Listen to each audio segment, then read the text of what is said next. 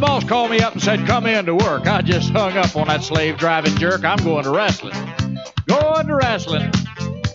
Well, you'd think I'd rather be sweating on a dock or watching somebody use a hammer lock. I'm going to wrestling. Going to wrestling. R A S S L I N, that's wrestling. R A S S L I N, that's wrestling. Producer Chris says he fell asleep on his couch for laying there for 10 minutes, so he's ultra tired. I am extremely tired. Some people say I don't work very hard, but the truth is I'm always working. You're always tired. always tired. Hey, I've had three ephedrines and one caffeine pill. So, So I'm one of us go. is wired and ready to go, and that's ready the to go. what did we call you? The special guest, what the regular special guest star? Sure. Yeah. Yes, the Mecca Shane Madison. We call him the Heather Locklear of the show. So we're gonna dig down on something right right off the get go. Um, Time Bomb Pro Wrestling got on took to Twitter. Not pro. Took well, they they call themselves Time Bomb Pro Wrestling, and they took to Twitter after hearing that we slagged them for Oh, running really? a no ring show in Winnipeg. Oh. And you know who who jumped to their defense? 3D Pro. Don Douglas. Don Douglas said, "Don't Dollar listen. store Oneida. Don't listen to those jabronis." Is what Don Douglas said. Yeah, you know, I'm going to let that one go. He doesn't listen to the show, so how does he know we're jabronis? Right? You got to listen to judge somebody a jabroni. Like I watch Adam Knight's YouTube promos to think he's a jabroni, and I watch, you know, like. Let's move on. that was a pregnant pause. You Well, were- because you're- I could just I don't want to be negative Ned no, this week. Let's be let's be positive, Pete. So let's Hey, listen, Time Bomb Pro Wrestling on Twitter. It's as real as it gets since 2018. yes. That's what it says. Yes, Time Bomb Pro Wrestling. Hey, I'm going to say something. If you're going to go to that show with no ring and it's a death match show, so friend of the show Mark Green said that um, he said he's going to go to the show, and we said we'd shout out to anybody who's a, a fan of the show who, who tells us they're going to go. Mark, we would. He says it's going to sell out. We hope you're going to share your thoughts and Night of a bomber game. Yeah. Well, I, that's why I'm not going to. Good luck. I would have been there any other way, probably not. But so this begs a question someone brought up: How are they able to do a no ring deathmatch show? I saw pictures and a little bit of footage from the 3D show, and it, somebody brought up. You brought it up in a conversation you had, and I've heard it recently from somebody. Maybe there's a need for regulation, and maybe there's a need for a commission. And this actually would have been a good conversation to bring Darren Metzlar in on, who is a commissioner in Grand Grand Prairie Combative Sports Commission. Right. But we're going to cut him out. He'll listen and, and he, he can critique it. I broke into the wrestling game when the Manitoba Boxing and Wrestling Commission was still active, 1995. And then in 96, I think was the last year, and then it was disbanded. And Why was it disbanded? it became the Manitoba Boxing Commission, and the problem was wrestling wasn't serious. Like it, independent wrestling wasn't big enough, so they were basically existent only to as a as I'm to understand it. Wayne Stanton actually talked about this when he was on the show. That it was basically just a they would charge fees to WWE and like a, a piece of the, the gate or a bond or whatever. It didn't do anything. Mm-hmm. What it's what a commission is supposed to do is it's supposed to stop two promoters from running in the same town at the same time. I don't agree with that. I think if you if you're in in the line in the line of competition, if you're going to compete against me and I know my product's good, bring it on. We'll go the same night. Yep. And my goal is going to be to outcompete you. And my fans should be excited that I'm that hungry to put the better show on, right?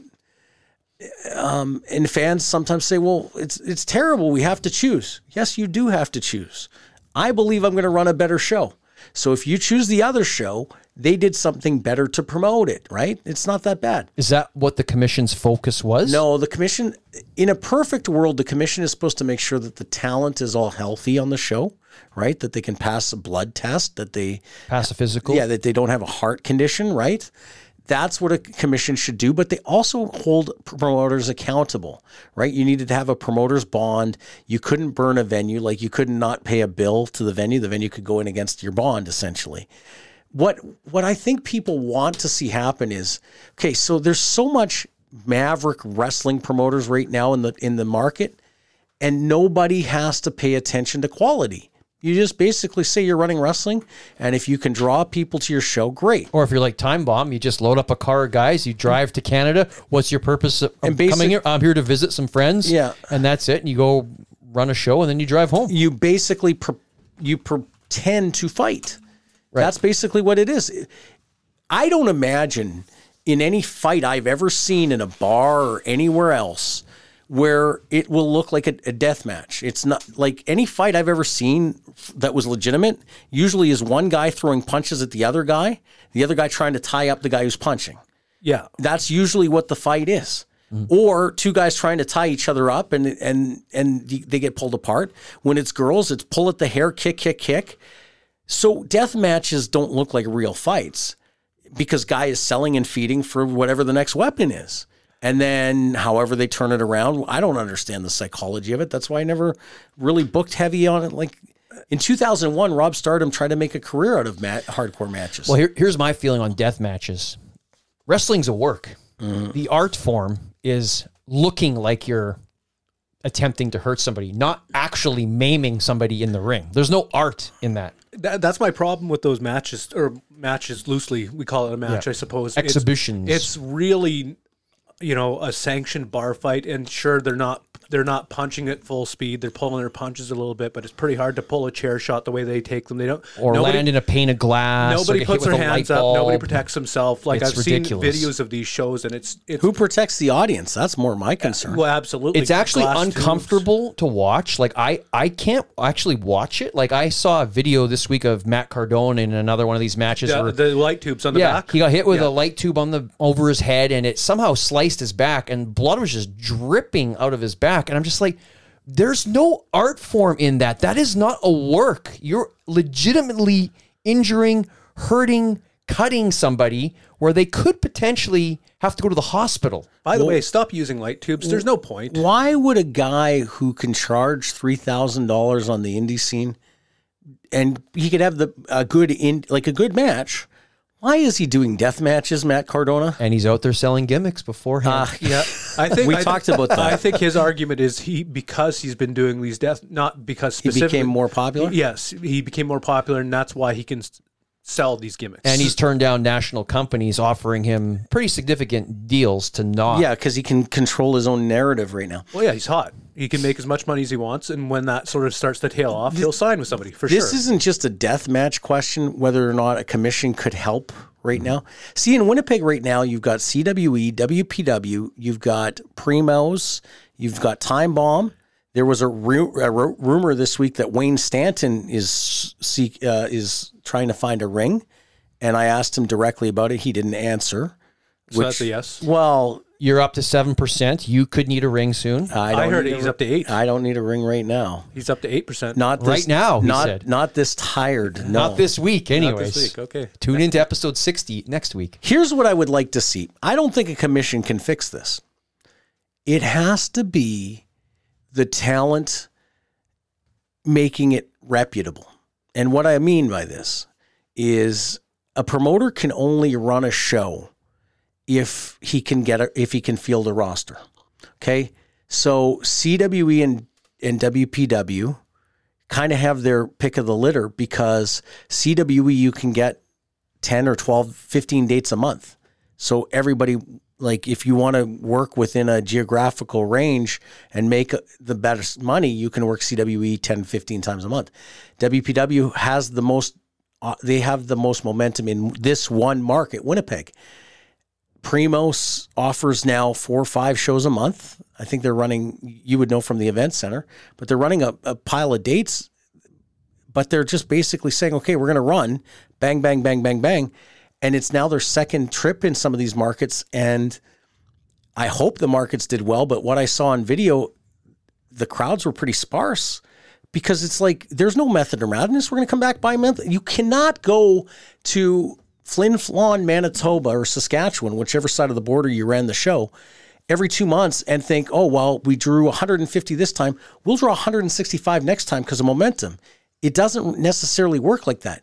Flin Flon, for instance, and How'd you lazy car and Flint? Fleas, fleas, for instance, if you run it in February, you might draw better than you do in spring and summer because it's a lake town.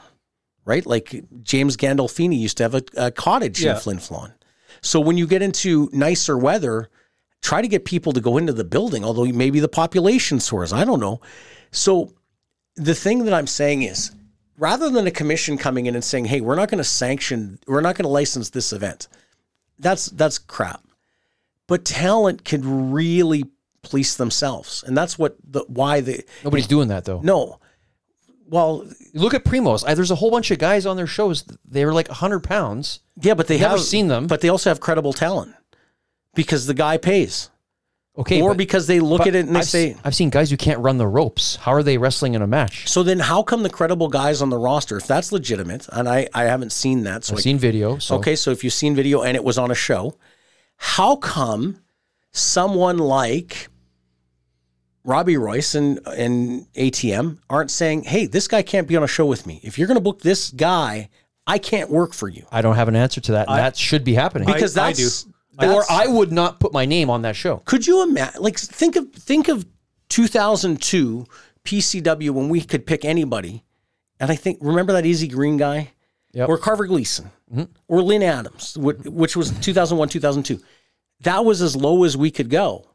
But I never said, "Hey, I want you to wrestle Carver Gleason and carry him to a good match. I want you to have a program with." I Carver. did that though. Yeah, you did wrestle a match with him, but that was kind of like That was the bottom of the barrel at the time, and that person still had some uh, ability and some training. Yes. The problem would be if I, as a booker, would say, "Hey, we're going to bring this guy in because you know what, he's a good guy, or he's paying me to train, and I want him to wrestle matches." Somebody like you might say he's not ready, and no, uh, no, and that's what needed to happen. That's what needs to happen. And that's why I left Winnipeg in 1998 because I didn't like le- legitimately right now. I could just if nobody knew who I was, I could just show up at a show and say, "Hey, uh, look at I have some wrestling trunks, I got some boots, and I'm a wrestler." And they would let me on a show. Without knowing what you could do, They or if do you've that. even trained. And that's why I left this city because I saw I've been to wrestling shows locally and they were like just guys who looked terrible. Yeah. So I wanted to go somewhere reputable, get trained, come back, and then look what happened. We kind of raised the bar here and all the tides kind of went up. Yeah. But right now, and and here's you know what kind of brought on this conversation was, you know, we talked about it. Spider and I were on the treadmill yesterday. We were talking about commissions, and our th- philosophy was a commission should be there to Protect the business. protect the business. And in 03, there was a safety study done, which we were all a part of. Marty Goldstein was contracted by the provincial government to do it. Right, and got a rec- hefty sum of yeah. money for this. Yeah. And basically, the outcome was it was determined that the quote unquote boys could police themselves. But we can't do that anymore because that could be perceived as bullying. Yeah. Because a lot of these guys who we would be quote unquote policing should not be in a wrestling ring. Yeah, you're 100% right. So in 2000, when it happened in 2003, Scotty Styles Almost took a broke his neck. superplex and hurt himself very badly. Something went wrong off the top rope. Had to be taken out in an ambulance. People thought he broke his neck. Uh, Eric Robinson, I think is his name, was the Minister of Sport for Manitoba, and the Minister of right. Sport decided that he needed to study whether wrestling in Winnipeg or Manitoba was safe and because he was hearing all kinds of things. Marty Goldstein came back from Vancouver, put in a bid. I believe Ernie Todd may have put in a Yep, bid, he did. and I don't remember who else might have put in a. I, there was rumors Buck Madiowski might have put in a bid and may have wanted to re-amalgamate the Manitoba Wrestling and Boxing Commission. The end result was, and it wasn't a hefty amount of money. It was like twenty thousand dollars. It's a pretty good chunk of change. Yeah, yeah, maybe. I, I don't know. Like Marty did not get rich off of it. No. But Marty had public studies and he would come around and he'd have an engineer look at rings. Nothing really came of it. No offense to Marty. He I do believe Marty worked hard on it, but nothing changed other than the belief that people had to police themselves, like the wrestlers had to police themselves. In 2005, 7, 10, if a guy didn't ma- didn't belong, people said it in the locker room. Hey, you are never going to make it. Don't don't waste your time or my time trying. And you weren't allowed on a show. It But, just but it- more importantly, why would they want to embarrass themselves? Like, don't they? They probably watch this on TV I don't think they think they're embarrassing But themselves. that's that's the crazy thing. Like, don't they look at it and say, like, I in no way resemble this or Yeah. that? Like, how do you not have that self awareness? So this isn't dwelling on the negatives either, because in a perfect environment, and it's been there before, Danny Duggan, Mentalo, AJ, all guys who really helped develop good talent, and they did they didn't let the talent go below a certain threshold, right? You asked me a question not on the air, but you said we should talk about this. Who would be qualified locally to run a, Seminar. a seminar? And Mentalo would be Yep. and AJ Sanchez would be. Robbie Royce. I've always said that Robbie Royce is very flawless in the ring, but not the best teacher. No offense to him. Yeah. He it comes natural to him, so he doesn't teach it necessarily. Yeah. Danny Duggan would be a good one.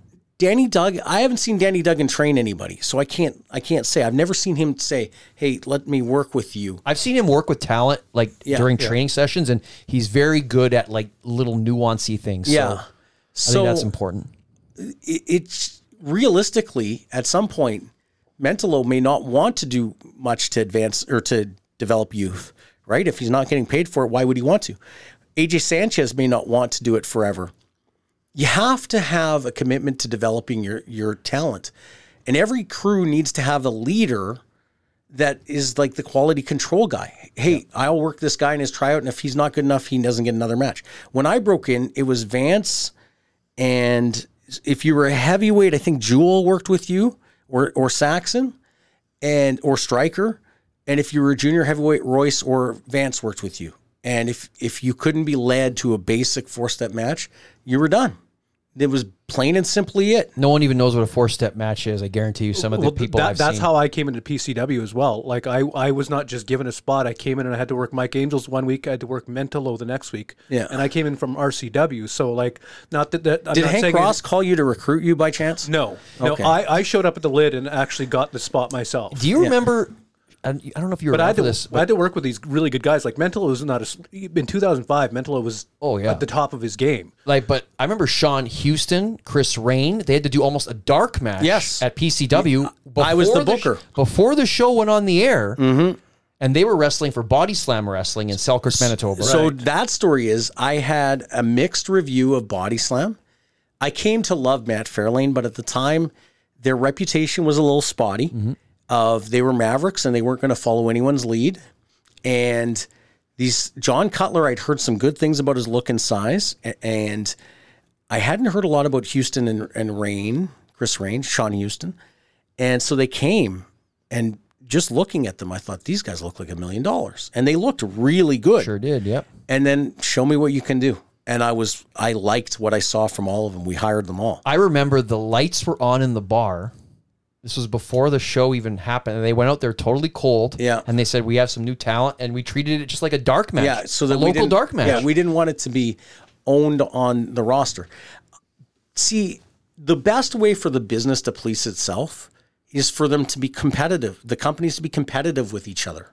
That's when talent. That's when companies will say, "God, oh, oh, I got to have the best talent." And if they start competing on having the best talent, they get rid of the worst talent in the process, right?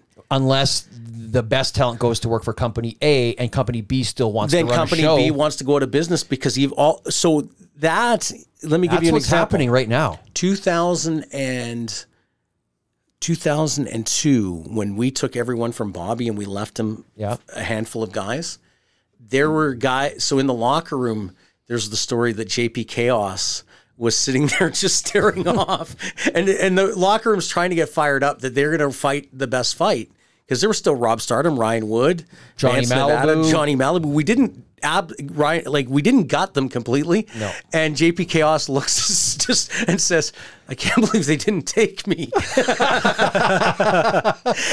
it was demor like the guys who don't don't get the invite feel like crap. So they're not exactly they don't exactly turn it up like they they're demoralized. Yeah, exactly. So you're so their their performance shows it, right? I guess so, but like for for me, for example, that w- I would have the opposite. You'd be gung ho. I'd be gung ho to, to prove you wrong. You know what though? The me. problem But, is but, but what did Bobby do? He brought in a bunch of guys who were no good. Exactly. Yeah. He- So that is what I'm saying is that Yeah. we took all these guys. Bobby still wanted to run a show. I'm going to show you guys, eh? Huh." and he got these new guys who weren't really. But he did good. not have an ounce of fun doing it, except for when he thought he had a little momentum when he hit the Tatanka show. He Then we did to Eddie Guerrero. Then then he comes back with with Davy Boy Smith, and then like he had the worst luck that year. Even when he thought he had momentum, th- something would work against him. And then he, I remember he he booked Tatanka for what was called the Aboriginal Summer Games. And then the worst thing he could have done is write a blog. And he said this in his blog People ask me if I think I'm a genius for booking Tatanka for Aboriginal Summer Games. No, it was common sense, he said, because he thought Tatanka was going to draw a huge house. And we ran a local show with just our home crew. It was a week after the LOD show. Yep. And we outdrew him I'm kind of surprised it didn't draw or did, did it draw didn't just draw. not well. But you know what the problem was? I think that what it was like. Uh, it was a big event, a festival, and they had their own festivities at night. Uh-huh. It was just thrown in there. Yeah, and it so got he mixed so up he and- tried to draw all the athlete. Like, he tried to draw against competition of that never worked. It was watered down. Yeah, Yeah. like it would be one thing if he sold the show and they put it on in their in their main expo. So I'm going to give Time Bomb a, a bit of a pass here because I'm not going to pass judge. I don't like death matches. I really don't. I don't like no ring death matches even more. And but I'm not going to cast judgment. If you want to go to the show, like I said last week, and Mark Green said it, go please take picture. I can't wait to see the pictures online. I'm going to reserve judgment till after. Now, if in real in reality, the Manitoba Liquor and Lotteries Commission should go down there and say this is not a form of entertainment allowed in a drinking establishment. Where this can't happen, and if you have it happen, we're we're cutting off your license. That's what they should do realistically, I can't decide that I'm gonna I'm gonna have a lounge and you know what? I'm gonna do two women and two men. Like I'm I'm gonna I'm gonna have a live sex show. You can't because you there's regulations to what you can do with strippers. You have to have a special license for it. So why in the world would simulated fight? It's one thing if you have a wrestling ring in a in a bar because that's an extension of a stage. That's a performance platform. You take that away, okay? It's a bar fight. What I saw at What three, what. I saw with 3D at 3D show was that the fans are interacting with the talent while they're swinging weapons. What happens when a when a spectator gets hurt?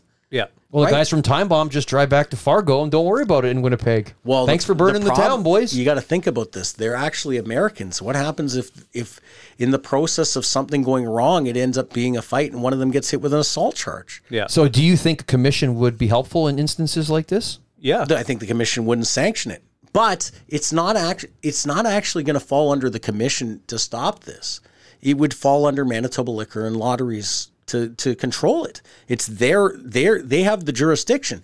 The problem is, and I said this with 3D, is the people affected by this aren't going to be time bomb that goes back to Fargo and doesn't care. It's actually going to be CWE who runs rookies. Yep. Because they're just going to say we don't want anything called wrestling as entertainment. Remember, was it Bobby who had semi pro wrestling at the Cavalier Inn in a That's what they advertised, but Bobby didn't ring. sell it that way. So what happened was there was an entertainment agent involved. Yep.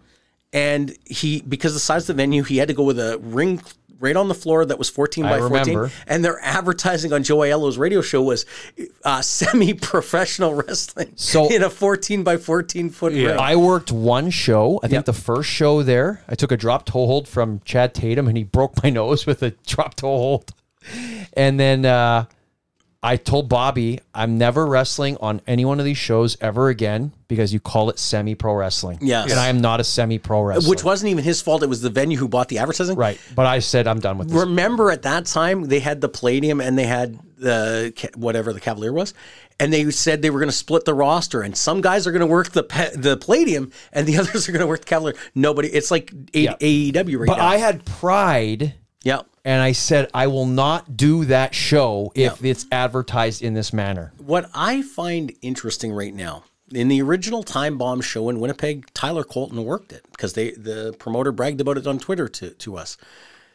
I wonder if any locals show up. I wonder what the pay is. Is the pay subs- I don't think Tyler Colton's going to show up on that show because Tyler Colton's advertised in the main event of the biggest show of the year. Tyler Colton also is not going to be getting hit with light tubes That- and yeah. cheese graters that- and that's glass. what I was going to get at. I have no doubt that Tyler Colton was on the last show because he was. I also, but I have an extreme doubt that he was taking light tubes to the head. Was there a ring on the on their last show? I don't think so. I don't think so either. But I think Tyler Colton probably just beat some people up and wasn't, you know, Yeah. cheese graters or what you know what have you. No pizza cutters to the face. I say it every week. I'll say it again. I love it when something like this happens and it gives us something to talk about.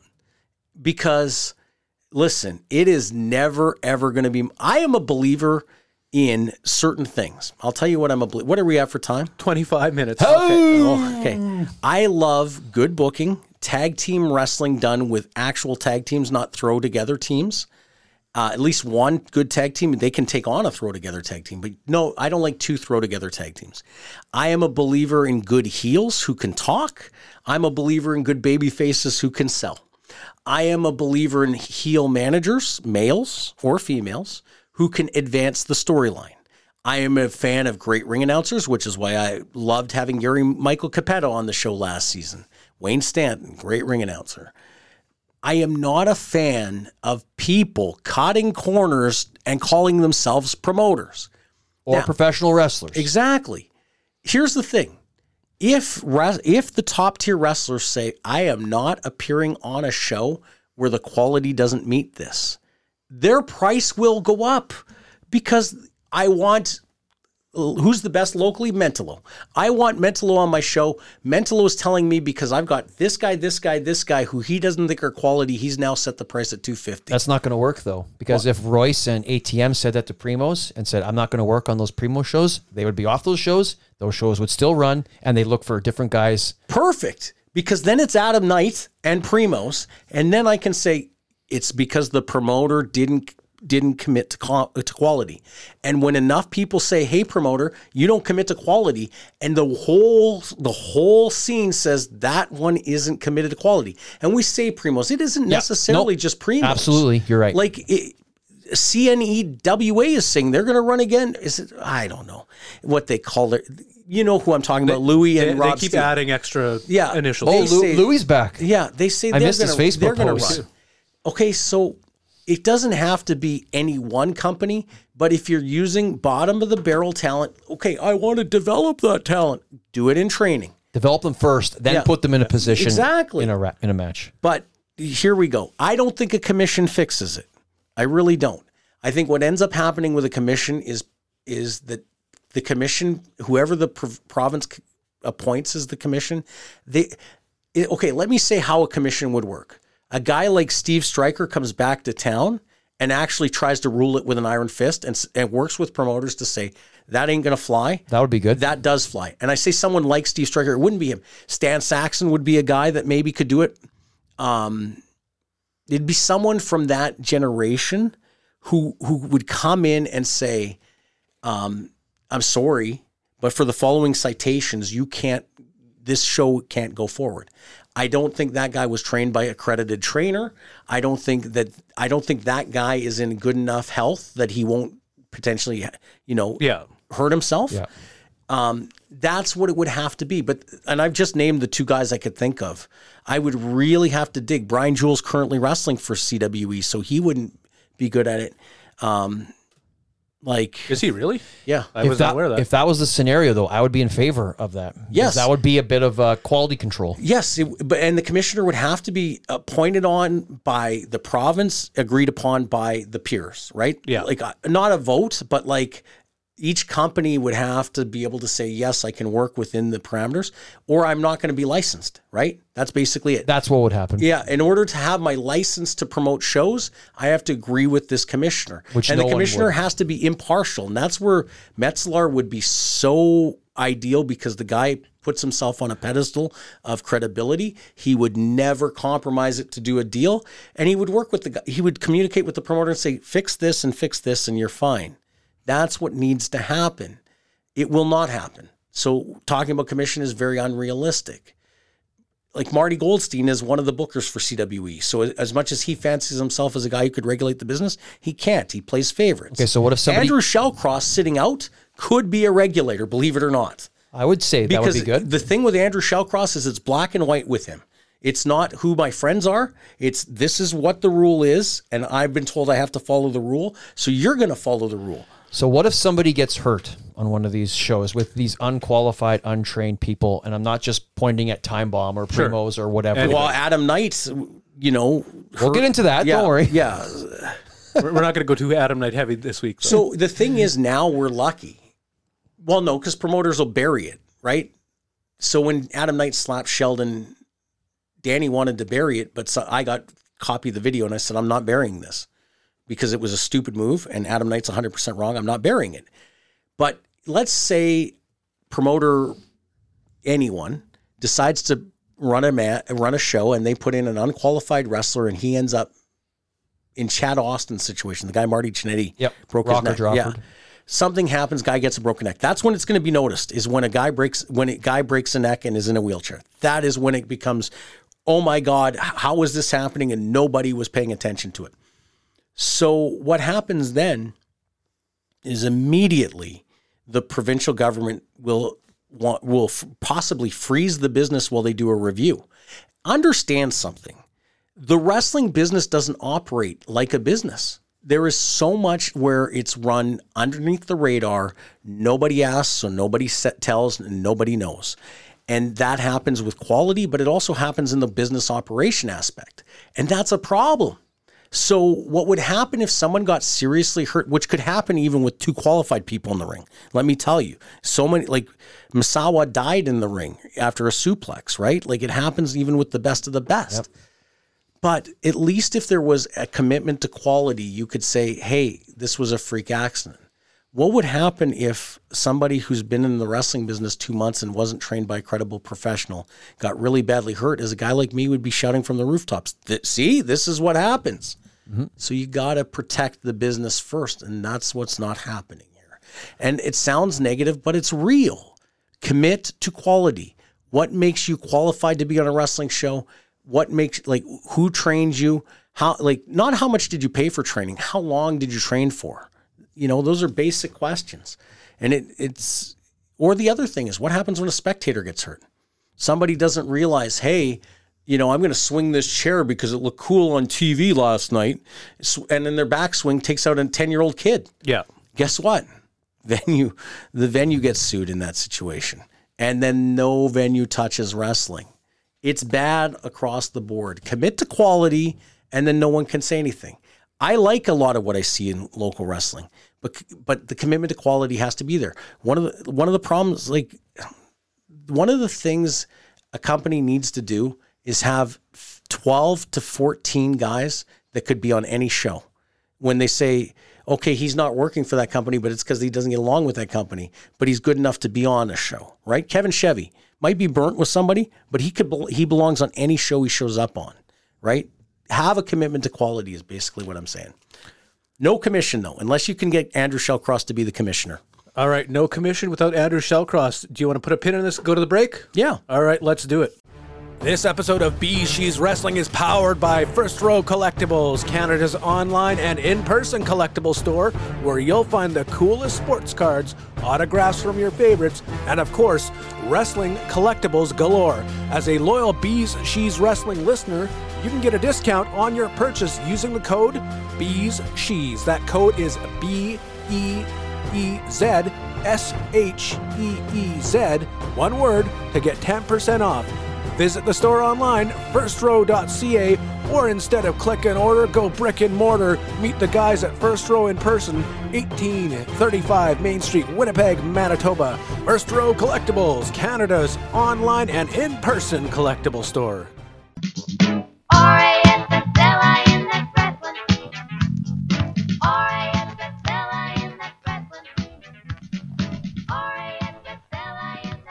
The constructive dialogue continues on BeezSheez Wrestling. Another legend has passed away just weeks after superstar Billy Graham passed away. Another WWE Hall of Famer and undisputed legend, the Iron Sheik, has passed away at age 81. And uh, this one, you know, on Superstar Billy Graham, there was a question if he ever lived up to his full potential. Iron Sheik surpassed his potential. He trained in 1972 with Verne Gagne in the in the camp that included Ric Flair. Yep. And by 1983, he was the biggest heel in the business. And uh, it was only natural when it was time to transition from Bob Backlund to the American hero Hulk Hogan. There was no one better in WWF to do it than the Iron Sheik.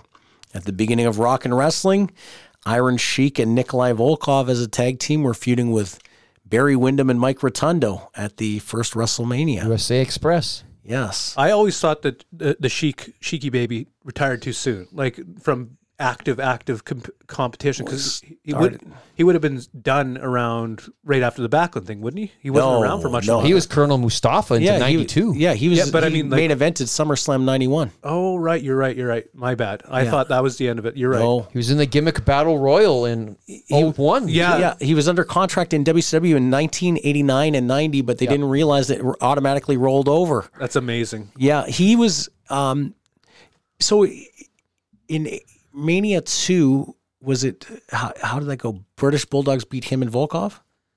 Uh, no, No. they beat the Dream Team. Oh right, Dream Team beats Rotundo. WrestleMania one, Rotundo and Windham beat Yes. uh, Sheik and Volkov. WrestleMania three was no, that was the Bolsheviks. The no, no. Can-Am I think no. WrestleMania one, the Sheik and Volkov won the tag team championships. from Windham and Rotundo. Were they the champions? Yes. I would have to- then they did Because then Windham and Rotundo, I think, are two-time champions. Because they hit him with a cane and then I think Sheik and Volkov only held it once. Yeah. yeah they did. But he was the big. He was cast as like the second. So Piper was the main heel on the roster, and Sheik was like probably two or three as the top heel He was one of my favorite LJN wrestling figures, the Iron Sheik. because the curly toe. Yeah, I like the curly Yeah. toe and the cool pants, and uh, man, he's iconic. Like he's the Iron Sheik. Like, and he became even more socially like he was still like one of the most trending stars on Twitter Yeah, he worked his gimmick in and the he did mid it well. 2000 like 10s like in 2015 or 16 regular uh, guest on the Howard Stern show. Yep. yeah that was a big thing for him but then there's also the he got hooked on on drugs later like I don't think he was the word is he was clean for many many years and then the business he started dabbling with it Marty Jannetty tells a very good story about uh, Sheik, but I'm not going to tell it. But it was good. It involved drugs and women. There was a funny story. I was on the way over here. I was listening to Busted Open, and they had a funny story that Tommy Dreamer was telling how he was backstage with the Iron Sheik once, and they had uh, Sheik was in a wheelchair, and he, Sheik saw Vince coming, and then he got Dreamer to like get him out of the wheelchair, and he's like, "Get me up, get me up," and Dreamer's like, "What are you talking about? Just, just stand me up, stand me up." So he stands him up, and then Vince walks by, and he's like, "Oh, Sheik, you look great," and puts him over a little bit, and then walks away, and then. uh he says to Dreamer, or Dreamer says to him, like, why did you do that? And Dreamer, and Sheik says to Dreamer, you never know, I might get another run. There's a, a good story that Marty Jannetty told that's different than the first story. Was uh, I they were cracking down on drug tests in the late '80s actually, and um, this is after he got pinched with Hacksaw in 87. I believe so. So he goes into Vince's office and he's like, uh, "Sheik, uh, I got, I got your drug tests have come back," and he's like, oh, "Okay, okay." I know, I know what you're going to say. You tested positive. Oh, good. Oh, good. Positive is good. No, it means that you are Very you- bad. Yeah, you tested for cocaine. And he's like, What? I tested for cocaine? What about JYD? What about the magnificent Muraco? What about, and he names off the crew and he says, They all did it with me. Oh just my god. everybody. So, uh, Sheik. Oh, it's the best. Everyone has a funny story about the Sheik, and you know he's, he'll go down as a one-month WWF World Champion. He ended the Bob Backlund reign. He ushered in the Hulk Hogan reign. Probably the greatest transitional champion of all time. Yeah, Yeah, Probably. I would Ab- say so. Absolutely. So, you know, uh, share your favorite Iron Sheik memory.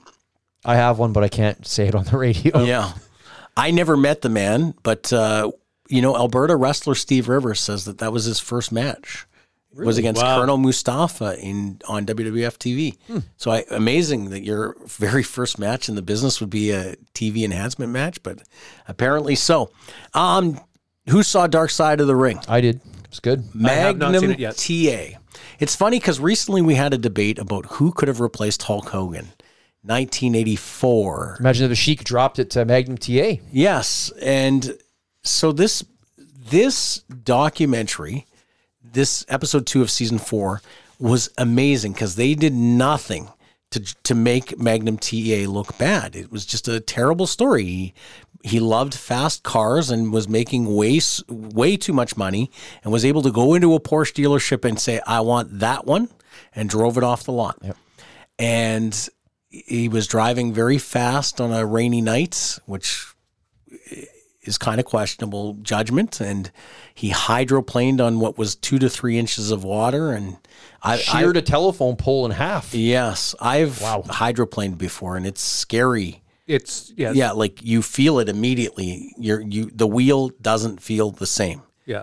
And uh, yeah, and if you're driving a Porsche and you're driving too fast, um, and it ended what what was going to be an amazing career. And I got so much from this documentary, and I'll talk about some of that. He was such a hot baby face that David Crockett swears that if Magnum TA doesn't get hurt, Crockett goes on to another year of great, uh, another amazing year. If you remember Crockett 1987, they transitioned to Nikita Koloff and they considered it a bit of a down year. It wasn't as bad as they made it sound. 1987 for Crockett was a good year because that's when they launched War Games with Dusty, Nikita, and the Road Warriors against the Four Horsemen. The Four Horsemen were ultra hot at this time. And that's something that they don't talk about with Magnum TA was he'd done the program with Tully, he'd just done the best of seven with Nikita and lost, and then he was getting primed for his run with Flair. But they didn't say the word Four Horsemen barely at all in that in that entire episode. So here's what could have happened for Magnum TA. If this accident doesn't happen, he gets a title run against against Flair. I still think his run as a top babyface is short because I do believe Sting and Luger come along, and I don't know that Magnum TA lasts as the number one babyface. But Crockett also said in the Dark Side episode that he feels that they may not have sold to Turner, which is a bold statement, had Magnum TA not gotten injured. So they what they were That was fascinating. Yeah, what they were I guess what Magnum said was that they were angling for him to go into a program with Flair that would have drawn big money. So assume that that's legit and all of 1988 is Flair being chased by Magnum or Flair losing to Magnum and then reversing the chase. And that was their down year. That was the year they really hit the wall, the NWA in 88. Only yeah, but yeah. why that happened was Starcade 87 is actually the beginning of the downfall, which they deserve that. They went to Ronnie Yeah. Garvin as their champion. Well, and Vince started Survivor Series, eh, and then coupled, and coupled that with WrestleMania 4. Yeah. So they well WrestleMania 4 they only ran Clash of Champions against it. But they said if you don't have you don't carry Survivor Series, you can't carry WrestleMania 4. That's Yeah. what they said. Now we knew that wasn't going to happen, but that's what they said yeah. at the time. So what ends up happening though is March of 88 Sting gets made and the business starts to heat up again. But yeah, you're right. I don't think Magnum TA Ric Flair I don't know if it would have carried as much business as they made it out to be. Like it's so easy in hindsight to say mm-hmm. this guy was hot. What I learned was in the 80s, your babyface acts drew all the money. Like the Rock and Roll Express was what lit the territory on fire. That's what the narrative was wrong about. The narrative wasn't, they said, oh, the territory got hot because Magnum TA lit the territory on fire. He's not the one. Trust me. The Rock and Roll Express lit the territory on fire. There's a very popular story where Dusty got hot because the B show outdrew Dusty's main, Dusty was uh, main eventing an A show and Rock and Roll Express outdrew him with the B crew. And he said, nobody, uh, I can't remember the exact thing, but nobody outdraws Dusty was basically what he said. That's, that's really what lit the business on fire for Crockett was Rick, Ricky Morton. So, but I do believe, looking further than 88, Magnum is still a player even in the NWO era Yeah. because he would have barely been 40 in 1998. So how does he factor in an NWO era? Because I if think he goes to Vince, maybe that you know, like that Yeah. could have been. Any either either or. Like maybe there's no Lex Luger in 1993. Maybe it's Magnum TA there, right? I mean, see Magnum. lots of what ifs. Magnum was a better talker than Luger, but Magnum's intensity almost veered heel. He was always angry. He was always um, intense, which is good for a baby face to a degree. But you got to have to be you got to be able to turn it on and, and finesse it. and his in, in his look was very 80s like Oh, yeah. i don't know how that would have transitioned into the 90s like with like the the curly mullet and the perm and Well, the you turn that heel eventually. yeah Like eventually, he becomes this badass heel. Like like you think about a Psycho Sid almost, except a little bit shorter version. but a really cool what a great episode like and he was so upbeat. Yeah. like he. This is a guy that to this day still is considered. They said he's considered paralyzed, even though he forces himself to, walk. you know, Yeah, walk and be mobile. But you know, like he was a booker for WCW after the accident. He was a broadcaster for WCW. He's a is he a WWE Hall of Famer? I don't think so. no No. the the horseman didn't, didn't go in, or did they go in without? him? Magnum wasn't a Horseman horseman. was never horseman. Oh right, yeah, you're right. Yeah. Yeah, They never no, turned my him heel. bad. He was he'd always been a babyface. you're right. but he would have eventually had to turn heel. Um, it definitely, it definitely curbed their momentum on him because Dusty had the had him set to go on top. It made clear to me something I I believed and I preached about this last week, and this is what local bookers should understand: your heels have to be hot to get your baby faces over. Then you got to. So you when you're looking at a local wrestling crew or any wrestling crew, you got to think like you're casting right? How can I cast this guy to be the top baby face? How can I t- cast this guy to be the top heel? Where does this guy fit from a casting perspective? Magnum TA fit because, like Andre said, Andre named him. He looked at him and he said, "You need a hook. You look like Magnum, Magnum PI." Yeah. So they called him Magnum TA, and the people associated it. So when you're looking at your local roster, how you're not sitting there going, "Okay, well." Give me a name. Mark Who's- Merrick. Martins. Sean Martins. Sean Sean Martins. Martins. How come somebody isn't sitting there saying, "Hey, you got the talent, you got the you got the charisma. Let's make let's cast you to be bigger than Sean Martins." Right? That's that's how it's done. You look at a guy and you say, like prime example. What were you before you were part of MVP? just a baby face Babyface Shane Madison. yep Okay. Then knowing you, it was easy to know you could pull off arrogant heel. and i was worried about pulling off a heel Well, at because first and so was Bobby. Bobby was more worried than you were. and now no everybody wants to book me Yeah, as a heel Yeah, but it was so natural to say, "Hey, you've studied the business. You know what worked for Tully Blanchard and the Four Horsemen. You know what." Maybe you didn't know who Gino Hernandez was. You knew what Curt Hennig was. You knew you knew what that heel I was looking for was, right? Take a little bit from this guy, take a little bit from this guy, take a little bit from this guy, and put it all together and be your own heel, like in that mold, right? That's what you do when. Do not let wrestlers come and say, I'm this guy. Okay, but I need you to be this guy different so you can be a top heel. That's what a booker needs to be thinking, right? And then you have something. Otherwise, you're taking guys who aren't casting themselves properly, right? If you're going to be a cowboy, and this isn't a shot at our friend, well, you, okay, there's so many cowboy shows and movies on TV. Which one are you emulating? Oh, I'm trying to be Stan Hansen. Take a little bit from each. Don't take Stan Hansen because he didn't have enough dialogue in his career. You got to take when you decide you're gonna. It's one thing if if you're gonna be that heel that there was so much dialogue from so many promos, right? But if you're going to be, um, could you imagine someone saying, "I want to be like Dirty Harry. I'm going to be like Clint Eastwood." How are you going to do that? It would never work.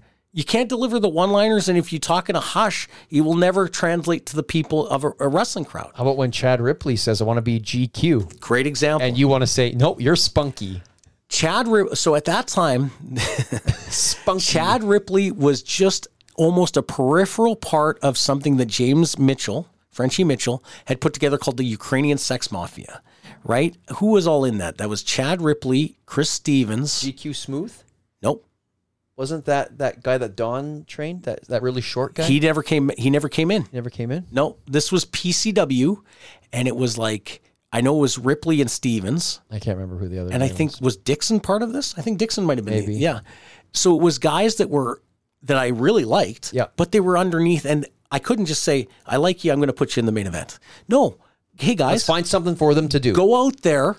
We've got a very hot main event, and like I said last week, get one thing hot, and everything underneath can, has Mm-hmm. a chance. Go out there, and I'm not gonna I'm not gonna write you guys a main event program, but when the people like you, I have to write a program for you. That's what you do. Yeah, You go get yourself develop over. your character and get the people to care about you. You that's why people well, how many people got over because Hulk Hogan drew the house in WWF in 1986. Okay? So Honky Tonk Man, biggest benefactor of the Hulk Hogan factor. Hulk Hogan draws the crowd in, draws the TV numbers in. Honky Tonk Man has a creative character that they wanted to be a babyface, Yep. and when it failed, it became the best heel in the company. Right? There is a factor on that. Honky Tonk Man, you didn't just come in and look at him and say this guy's going to be a main eventer.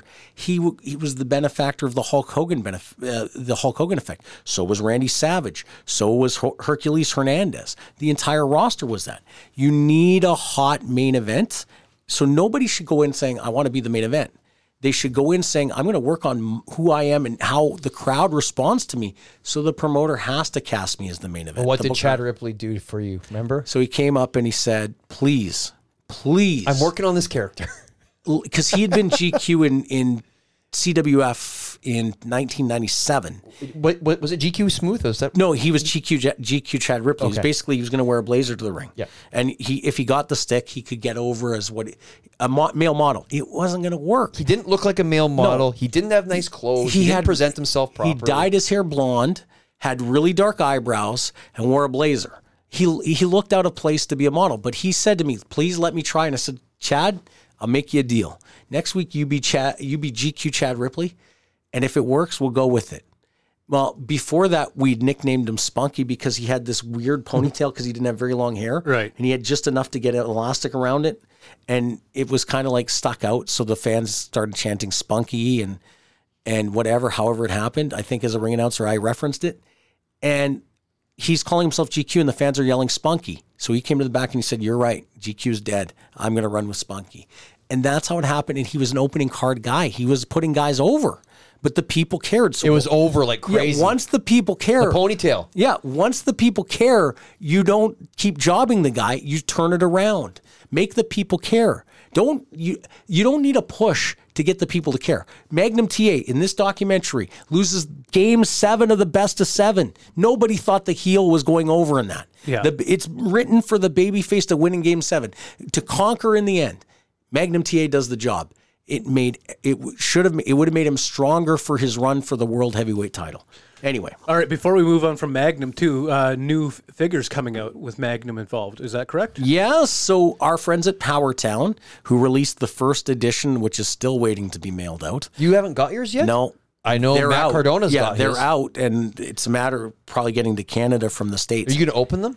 no, but Kerry Von Erich is late in shipping. They're shipping that one separately. I would like so- to see them. We should have a little viewing. Yeah, here. we'll do a video viewing. So it's uh, Luthez, Verne Gagne, Stan Hansen, Bruiser Brody, and not uh, Magnum TA. Magnum TA. Yeah, no, uh, Kerry Von Erich's coming later. But the death match. But Powertown is now releasing Remco All Star wrestlers. And it is the Rock and Roll Express, Bobo Brazil, the I Quit match, which is Tully Blanchard and Magnum TA. And why can I not remember the other two guys? It is uh The Remco are basically like the old He-Man figures. Basically, is what they look. Like. Yeah, like. and they turned them, and AWA had the contract, and um, the owners of Powertown have resurrected the Remco brand. I hope it goes well. Um, and Magnum's gonna Magnum's one of the owners of that, and that's actually we had a we might have a chance to have Magnum on the show. And there's a couple questions I'd love to ask him, like, you know, what is, what is great other than the accident? Like how long? He says he was going to retire at 30 anyway. He was 27. I don't believe that. No. you get addicted to the money. you s- you keep going. Yeah, and if you can walk in places and buy Porsches yeah, exactly. you- For you- cash. if- for cash, Yeah. you're you're not it's a pretty good 30. shtick. Absolutely. So, so that's where it's at. Um, Magnum TA, Dark Side of the Ring, great episode. I highly recommend it. Check it out if you can see it. And there you go. All right, you know what that means? It's time now for the Mary Brown's mailbag. Mary Brown's chicken, crave delicious, crave Canadian. Who has 14 Manitoba locations? Mary Brown's Chicken. Who only uses Manitoba chicken? Mary Brown's Chicken. And who only uses Manitoba grown potatoes hand cut in store? I bet you've already guessed. Even Mary Brown's coleslaw is made fresh in store from whole carrots and cabbage. Download Mary Brown's app today and take advantage of money saving deals and even a secret menu. You can order ahead to get your Mary Brown's faster. Mary Brown's Chicken. Crave delicious. Boys, we got two questions in the mailbag this week. One coming in on our email, totalbeezsheez at gmail.com. You can also get to us on Instagram, beezsheez wrestling on Instagram, beezsheez wrestling on Facebook, total beezsheez still on Twitter, and slide into our DMs and send us some love. Also, by the way, not related to that, but related to the podcast in general, rate, review, subscribe, help us out. All right, this one again through the email from Marge Conway. Hi there, guys. I'm a huge fan of the show and a devoted Winnipeg wrestling fan for nearly three decades now. Unfortunately, I am currently incarcerated at the Women's Correctional Facility here in Manitoba. All right, what? well, I don't know, but you, Marge, if you're it listening now, oh, is it sunny?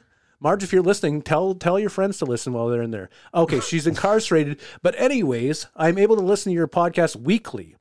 I was wondering what your thoughts were on the current state of the women's wrestling here in Winnipeg.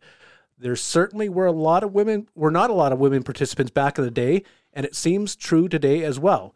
What do you think needs to happen at a grassroots le- level to encourage more uh, women to join Winnipeg wrestling? I can certainly attest to the fact that there are several tough women roaming the mean streets of Winnipeg today. Mike, I used to frequent PCW shows back in the day, and I'm embarrassed to say that I found you incredibly cute. That is embarrassing. Whoa! Very Look at that. Is that a compliment or an insult? This is a long question. Well, she, she this was a statement. She was complimenting you. I was in, I was insulted. I'm embarrassed to say I found you incredibly good looking. that is Angling a, for fees. No, that is a negative. That is an insulting statement. All right, she's scheduled to just be careful with your words. She's scheduled to be released later this summer. Uh-oh. And one of the first items on my list is to head to Mary Brown's and try one of the delicious chicken sandwiches you boys keep talking about. The food they serve us here isn't so great. Happy Pride Month, Marge. Yes. Marge, thanks a lot. Again, pass this around to your friends in the in the joint. Let them know to listen to uh, BeezSheez Wrestling. Where do we even start with that one? I believe we're being ribbed, Women's wrestling. but it was such a good question that it sounds legitimate. You're you're pretty cute though. you are she pretty did- cute. No, listen. She said, "I'm embarrassed to say that I used to find you attractive." Maybe she's maybe what she meant was she was embarrassed to act on this. No. Or maybe she's just embarrassed to admit it. okay, out w- that, we're getting away from the Okay, question. yes, yes. Let's not Because I don't apart that. care if she thinks I'm cute or not. I think you do care. You're getting a little bit hot under the collar there. no, no. You're a little worried. All right. He's working on his tan. He I'm went to try- pool I- last yeah, week. I, I want to answer this No to the best visits for Mike. to the best of my ability. What has to happen is the promoters have to generate more female audience because that's how someone's going to come forward and say I would like to try this, right? So there's tricks to do it. It's been done in 01, 02. It was done at the Palladium in 2010. It was done again one more time with WFX. And what was done was figure out who your freaking poster boy is and you make the you make some of your graphic marketing about the poster boy, right? A couple a year ago I I suggested Brendan Cowan would be the guy that could be the poster guy just to draw the women. Um a year later I don't know where he's at in his development. So if you can generate more female fans that are of an age of 18 to 25, a couple of them will step forward and say, Hey, I would like to try training. I'm reminded in 2001 of a girl named Jade who ended up being your manager only because we didn't have the female talent. We at the time we had Alexis Vixen. she was a go getter too. Yeah. She was taking bumps. Yeah, she was getting, she was picking it up. Like Yep. she was serious. Lynn Adams was around at that time, but not there's never ever been a group or a crew or a leader of the women's that the women's uh, effort that would lead to more women. But it, it starts with how the shows are marketed. And if you're going to draw women as fans, you will start to get women training. Women training as long as you responsibly train them, right? AJ or Mentolo, don't train them in a class with guys. Train them specifically with girls, Yeah. so that they're comfortable, so they don't get as overwhelmed. Make tr- adjust the class so that, unfortunately, hey, it's not tough love. You you're developing. Women can't take the physical pain threshold that men, men can. I'm sorry, I don't believe they can.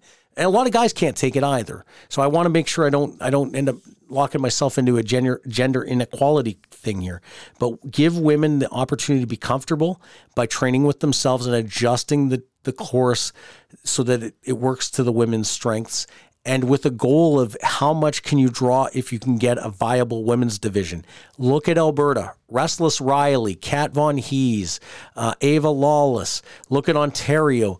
Look at BC. There's women all across the country. Never has there been women in Winnipeg, and it's a and it's a reflection of leadership as much as it is a lack of women uh, women wanting it. And I think also with women, they have to be really more passionate about the business and probably more passionate than guys about Absolutely. business because it's a more male dominated industry. Thankfully, we are seeing a more of an influx of female talent, which is great across the country, across but not the in. Winnipeg. But not in Winnipeg for whatever reason. But I think you have to really find these women who are students of the game that don't mind, you know, putting themselves out there in that environment to get trained. I actually have a theory in Winnipeg because Kat he started here and there was nothing for her, so she ended up in Alberta and why is her name Kat Von Heez? because it's lazy car. Right? Yeah. Way back then. Yeah. So, and that's testament to Duggan and, and that crew. But one of the things I will say that's hampered Winnipeg wrestling is the people who led it. And I was one of the people who led it. They don't, they don't do well at, um, in, uh, at, okay, let me, Innovating? no, it, how they relate to the opposite sex. Right. Right. Ernie Todd was never going to find a woman and train her and bring her into the wrestling. Remember, he had that manager that ended up with Henry Finkel, Miss Ballbuster or something. Bam, Oh, Bam, yeah. Bambi? no, oh, was that her? Miss Miss Ballbuster. yeah, but oh, that was like that was a manager. But again, was like a- Ballbuster, even Yeah. that is like kind exactly. Of a, like but what, that what was kind in, of to his defense. That was the end of the Attitude Era. for sure. Um, but like you got it when you have it's like in a real world real world workplace you don't you, you maybe the guys will be behind closed doors and rib on each other a certain way but professionalism is how you interact with everybody is equal.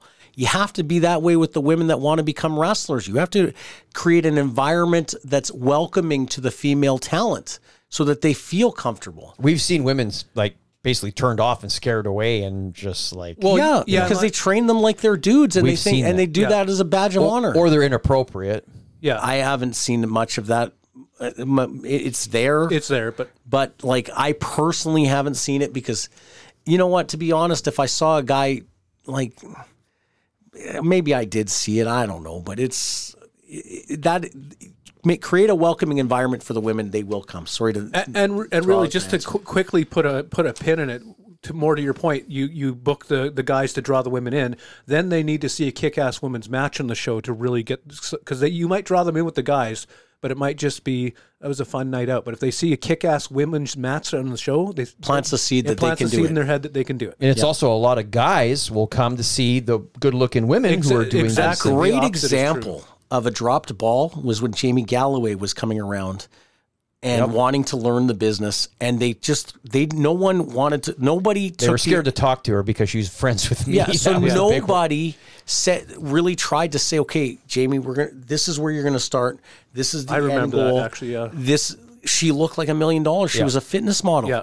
So, but nobody. There was no leadership given. There was no direction given, and she felt like she was. They treated her like she, she was just there to be yeah Paul Arcides' sidekick, and it did nothing for her, and she got bored of it. All right, there we go. Moving on to the next one. This one coming in from Travis on Twitter using the hashtag Bees Wrestling and the hashtag Mary Brown's Mailbag.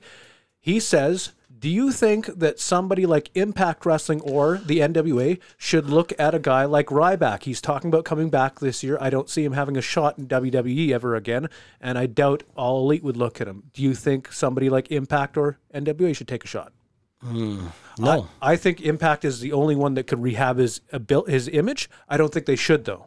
They won't. but they I think they're the only ones who could. He brings nothing to their roster. Their roster is in the way they use their roster. He's never brought anything to any yeah, but the though. way that Impact uses their roster, he has adds no value.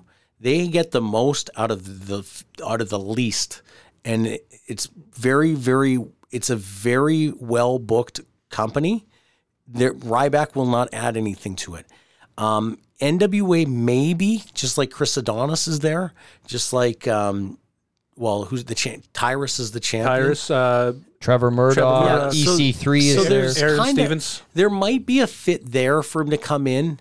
I don't know how they would cast him. I don't know if it would or work. pay him Yeah, Yeah. I don't know how much he would want. big money. I question if he could even really pop a number for Danny Duggan CWE tour. So if he couldn't do that, how is he going to do it for a big company and have an impact? I think he could pop a number, but I think How? He, I think he would. His his name value is still there. He's not been off TV that long. He still has some name. It's been for 10 years. for Dan, for Danny. I'm talking about Danny, not not for anybody else. His look might draw them in, but he on, on a big league level, he No, no. there's no value to his name. Nobody's clamoring to hear Even on Danny's show, I think by the end of the tour, if he was done a full tour, he will have alienated everybody And on the Did you roster. see Booker T job them out this week? Yeah, no. Booker T was uh, he was I guess he extended the invitation to come on his podcast. Ryback had all these demands and wanted money, and Booker T rescinded his offer on Twitter and basically job job the guy out. Yeah. that's Booker T. yeah. Jeez. Yeah, so I, I just don't think there's anything on that guy. Sorry. Okay, there we go. That's the two questions we got this week in the Mary Brown's mailbag. You know how to get them on here. If you want to, send us an email, get at us on social media. All right, moving on, boys. We got a couple more things we want to get to before uh, the Mecca's special. Let's talk presentation this tickets for a second. Let's talk WPW tickets. It is uh it's been a work of art. They've got a 1200 seat configuration for Burt uh, Rumble at the Burt and that show is in October. We're in June. 600 are sold. Six hundred tickets are sold as of They're we're halfway there.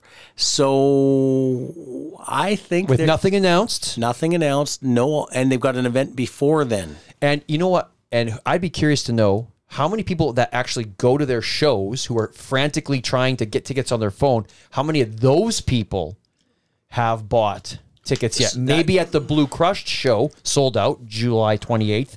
Maybe they announce, hey, for those of you who haven't heard, Rumble to Burt, October 7th. Maybe they sell some more to those people That- there. That's where they announce the name, I think, And also they're to, going to pop that number. Doing everything right, those they're guys also are gonna fi- darlings. they're also going to find this. Their hardcores have bought the 600 tickets. Now you're going to, it might be tricky now because of the assigned seating aspect, but now you're going to have people who say, Hey, remember I told you about that WPW show? Well, you got a show at the Burt. Word of mouth will start to push it Yeah. too.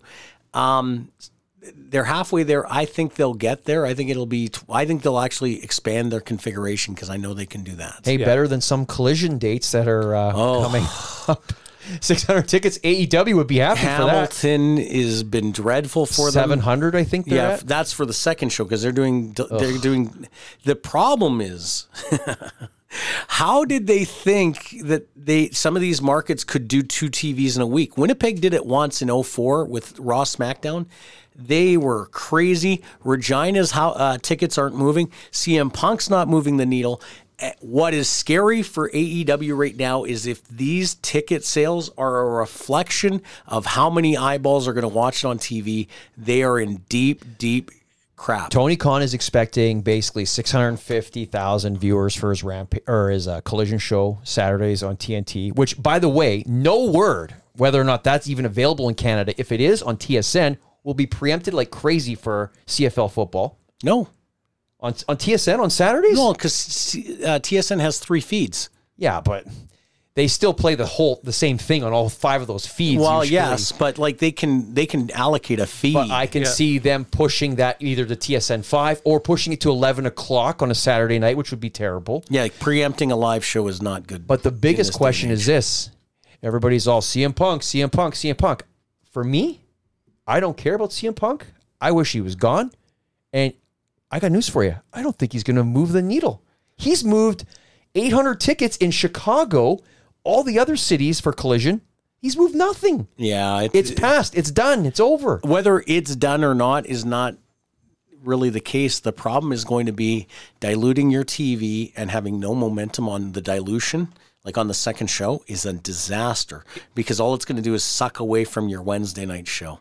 Their Wednesday night show hasn't been that strong lately. They're programming like they're going to go to Cole versus MJF next, Adam Cole versus MJF. I don't know that Cole's strong enough as a baby face. Like I don't know that he's there. And I don't know that that's doing anything for I- MJF I don't not think having strong is. baby faces. I don't think Adam Cole's there yet. I think I don't that- think so I think it's gone too quickly. They've they've hotshot it like they do everything. they effed themselves royally, feased themselves royally. Omega was the guy that fans, I believe, would have got behind as a baby face, and they're going to miss that boat because when they finally go to it, it'll be way too late. There's no baby face on that roster right now other than Omega, who who can run with MJF and draw any kind of business, and that means MJF's title reign's a joke. MJF is a top heel goes down three levels, and no baby faces could rise to the occasion.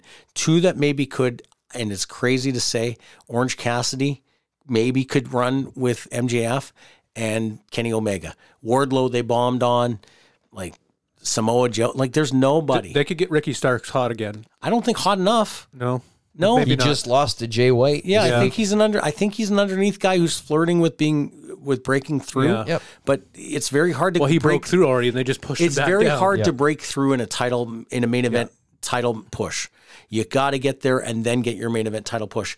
It's not good. Okay, so before we move on from that, it just strikes a question to me: D- Is this not really a reflection on CM Punk? Maybe it's just a reflection on people that are finally have had enough of this dog and pony show. Well, the one thing is, everybody said, well, the when CM Punk was around, the business was hotter, and then when he left, it kind of went into the she's or Yeah. a little bit, right? Um, so I mean, I don't believe that. I think when CM Punk left after All Out last year, I think the business was starting to slide down the hill a little bit. Already, yeah. So now it's at the bottom of the hill. They bring Punk back. Is Punk the guy to bring it out of the hole? I don't think he is. I But don't. then they don't have anyone to bring it. They up. don't. I think the I think he could if he can cut a pipe bomb esque promo. That's not going to help him and, now. and light it up. However, I think I I honestly think it's what I said. I think people are finally hip to this, uh, hip to what's going on, hip to how everything's either being hot shot or everything's pushed aside. They got Hook as a tag team wrestler, for God's sake. with Jungle Boy, who With- said he doesn't want to do tag teams after the Luchasaurus thing. Now he's back in a tag team with Hook. Like, what is going on? well, because he I- failed so bad in his I singles think push people on the have, main event. people have had enough, and I think we're starting to see that with the people tuning out. Yeah. So I mean, regardless, more wrestling on TV is good. More money for AEW from Turner is good. But I mean, I think they have an uphill battle here. All right. Do we have anything else before the event yeah, center? um, Your buddy Mike Adam Adam Knight, Knight, got- I- he broke got- someone's jaw this week. We can't get out of mine, yes, and it wasn't mine. We can't get out of the BeezSheez without a, our obligatory Adam Knight I know. I've been trying to move it along all night Whose, without going. whose jaw Adam got Knight broken? time. Scott Ripley. Okay, Believe it or not. And you know what? So now we know he can actually throw a punch. See, Yeah. he tried to legitimately punch you, he didn't work. But if he threw a work punch, he shattered this guy's jaw in two places, and he needs surgery. Yeah, I feel bad for the guy. I feel bad for the what guy, What I too. know about Adam Knight. I'll say this: he's never been a guy that's hurt guys in the ring. Right. That was this an was an accident, accident. clearly. Yeah. It's not like when he slaps fans where he makes a choice and and it's bad. This I I don't relish in this. It honestly, must have been a freak accident. Hopefully, Scott Ripley's okay. Has to get surgery, Ah. but he doesn't hold it against Adam Knight. Adam Knight felt terrible. Yeah. It was an accident, obviously, but let's just call it the way it is. Hey, if you're throwing a punch, I've seen a broken nose, I've seen a potato. To break someone's jaw in two places, you're throwing way too much heat. Yeah, You know? absolutely, way too heavy. Something was off. so we'll just say all that. right, and Finally, Yeah. we got some news. We want to wish friend of the show, AJ Sanchez, Yes. Been uh, diagnosed with, I guess, diverticulitis. That's correct. The same ailment that Brock Lesnar had. Yeah. They had to remove, I believe, 16 feet of intestine. oh, oh, So this was like a career. This, this almost killed Brock Lesnar Yeah. when he was diagnosed. He was in Brandon. We went to the hospital. He realized the Canadian healthcare system is not a great system to be in. Went to the Mayo Clinic, got it dealt with, taken care of. Obviously, he's gone on to do amazing things. But AJ Sanchez uh, apparently was diagnosed with this. I don't know if it had something to do with his ring style. He kind of intimated that that might have had to do with Yeah. you know his ring style might have exacerbated this.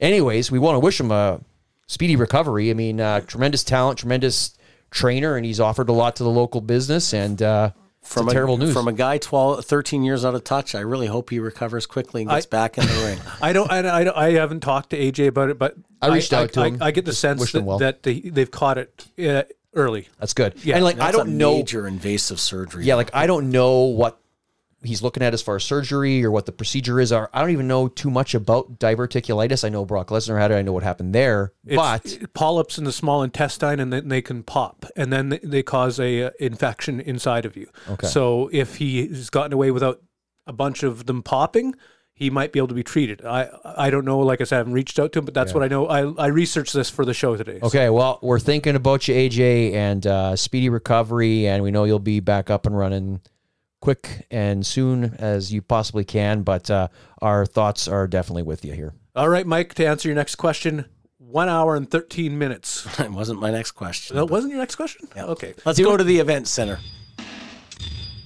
This is your BeezSheez Event Center. There's nothing coming up in Manitoba this week, but the rest of Western Canada is quite busy. We go to Alberta. Real Canadian Wrestling is in Drumheller, Alberta on June 16th. The next night, they are in Edmonton. Can Am Wrestling is in Innisfail, Alberta on June 16th. June 17th, they are in Olds, Alberta. We go to Love Pro Wrestling. They return to Pigeon Lake, Alberta on June 17th. Pure Power Wrestling comes to Lethbridge on June 17th. And finally, Monster Pro Wrestling is in Westlock on June 18th. Over in Saskatchewan, Prairie Pro Wrestling comes to Saskatoon on June the 17th. And finally, we go out to British Columbia. 365 Pro Wrestling is in Victoria on June 16th. And the next night, they're in Courtenay, BC. And that is your BeezSheez Wrestling Event Center. Thanks a lot, Mecca. And for Mike Davidson and special guest host, the Mecca Shane Madison, I'm producer Chris. It's another week of BeezSheez Wrestling. Well, the boss called me up and said, come in to work. I just hung up on that slave driving jerk. I'm going to wrestling. Going to wrestling. Well, you'd think I'd rather be sweating on a dock or watching somebody use a hammer lock. I'm going to wrestling. To wrestling. R A S S L I N, that's wrestling. R A S S L I N, that's wrestling. I love to watch the missing link bang his head on a corner post and the romper bumper butt butt delivered by the Iceman.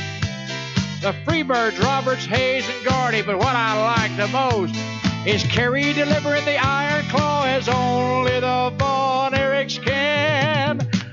Well, the boss called again, said it's time and a half. You'll come in tonight, and I just had to laugh. I'm going to wrestling. Going to wrestling. R A S S L I N, that's wrestling. R A S S L I N, that's wrestling.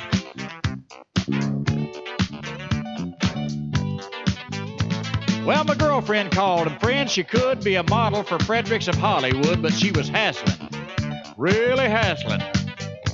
Said I could come over early and stay real late, but I told her, honey, if we have a date, we're going to wrestling. Going to wrestling. R A S S L I N, that's wrestling. R A S S L I N, that's wrestling.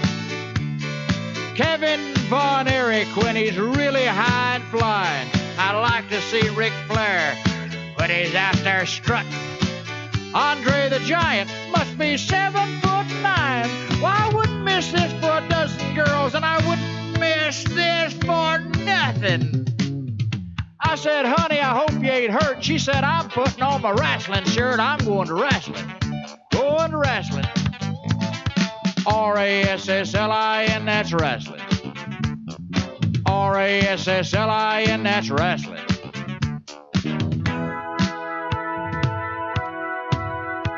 Well, last night I dreamed my life was over. There was golden streets and fields of clover, and the lights, they were dazzling.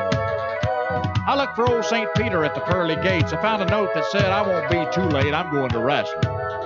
Going to wrestling. R A S S L I N, that's wrestling. R A S S L I N, that's wrestling. There's gentleman Chris Adams with his super kick in place. Young Mike Von Erich with his own Iron Claw. And I'll never forget the classic matches of the 70s and 80s. two champions, Harley Race and David Von Erich. St. Peter told me as he let me in, from now on, every Monday and Friday, Glenn, we're going to wrestling.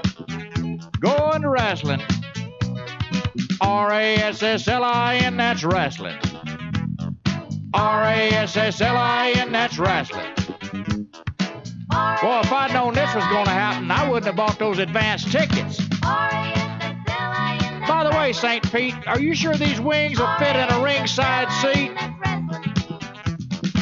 Is Fritz coming up here anytime soon?